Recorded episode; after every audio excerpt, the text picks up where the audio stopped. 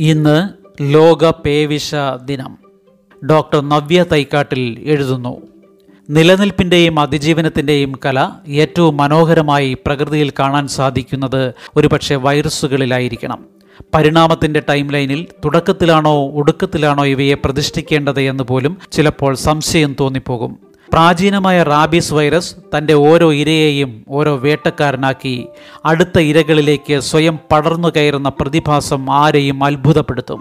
ഇരയായ ജീവി ഏതാനും ദിവസങ്ങളിൽ തന്നെ ചത്തു വീഴുമെന്നിരിക്കെ അതിനൊപ്പം ഒടുങ്ങാതെ അതിനെ അക്രമാസക്തമാക്കി അടുത്ത ഇരയിലേക്കെത്തുന്ന നിലനിൽപ്പിന്റെ പ്രതിഭാസം ഇര തീർത്തും അവശനായി ഒരു ഭാഗത്ത് കിടന്നൊടുങ്ങിയിരുന്നെങ്കിൽ അവിടെ തീർന്നേനെ ആ വൈറസും.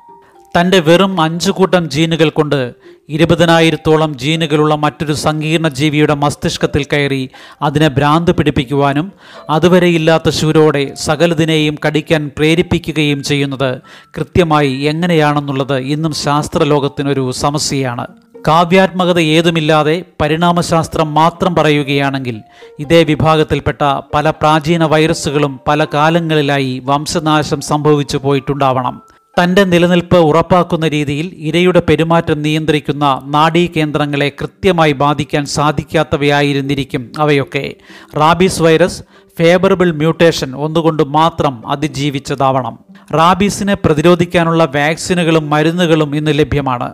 പേ വിഷബാധയുള്ള മൃഗങ്ങളുടെ കടിയോ മാന്തലോ ഏറ്റവർക്ക് എത്രയും പെട്ടെന്ന് തന്നെ അത് നൽകിയാൽ വിഷബാധ തടയാൻ സാധിക്കും. വൈറസിനെ സംബന്ധിച്ച് മനുഷ്യൻ എന്നത് തന്റെ നിലനിൽപ്പിനെ അശേഷം സഹായിക്കാത്ത ജീവിയാണ്. വിഷബാധയേറ്റൊരാൾ മറ്റൊരു മനുഷ്യനെ കടിച്ചാലും അയാളിലേക്ക് എത്താനും നിലനിൽപ്പിന്റെ ആ ചങ്ങല അങ്ങനെ തുടരാനും ഏറ്റവും സാധ്യത കുറഞ്ഞ ഒരിര. ഇന്ന് ലോക റാബീസ് ദിനമാണ്.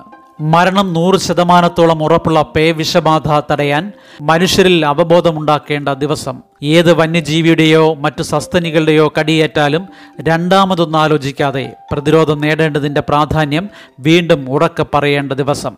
ലക്ഷക്കണക്കിന് മനുഷ്യരുടെ ജീവനുകൾ രക്ഷിച്ചുകൊണ്ടിരിക്കുന്ന റാബീസ് വാക്സിൻ കണ്ടെത്തിയ ലൂയി പാസ്റ്റർ മരണപ്പെട്ട ദിവസം. അഞ്ചര വർഷത്തെ മെഡിക്കൽ പഠന കാലയളവിൽ പേവിഷബാധിതരെ കിടത്തുന്ന ആസൽ സെൽ പൂട്ടിക്കിടന്നായിരുന്നു എന്നും കണ്ടിട്ടുള്ളത്. ഹൗസ് സർജൻസിയുടെ അവസാന മാസങ്ങളിൽ ഒന്നാണ് പേവിഷബാധ കണ്ടെത്തിയ ഒരാളെ അങ്ങോട്ട് കൊണ്ടുവന്നത്. ഏതാനും മാസങ്ങൾക്ക് മുൻപ് തെരുവുനായ കടിച്ച ആ യുവാവ് അന്നത് പാടെ അവഗണിച്ചിരുന്നു.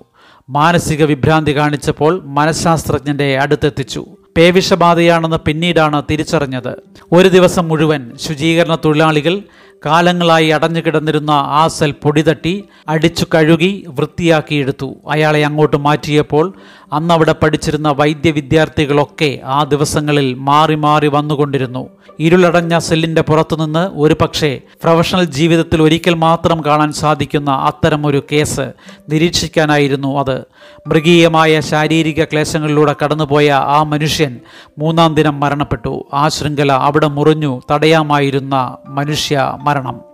വൈറസിനെ സംബന്ധിച്ച് തന്റെ നിലനിൽപ്പിന്റെ ചങ്ങലയിലെ ഏറ്റവും അപ്രസക്തമായ കണ്ണിയായ മനുഷ്യൻ തന്നെ നിർമ്മാർജനം ചെയ്യാൻ നടത്തുന്ന ശ്രമങ്ങൾ.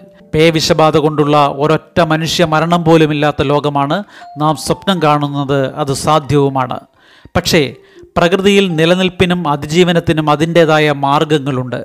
നാം എത്ര ശ്രമിച്ചാലും വന്യതയിൽ ആ ശൃംഖല മുറിയാതെ നിലനിൽക്കും. വനാന്തരങ്ങളിലെ ജീവികളിൽ അവയോടൊപ്പമുള്ള സഹജീവനകല വശമുള്ള റാബീസ് വൈറസ് അവയെ മരണം കൊണ്ട് കീഴ്പ്പെടുത്താതെ ആയിരക്കണക്കിന് വർഷങ്ങളോളം അവയിൽ ഇനിയും നിലനിന്നേക്കാം. ഒരുപക്ഷെ മനുഷ്യവംശം അറ്റുപോയതിനു ശേഷവും.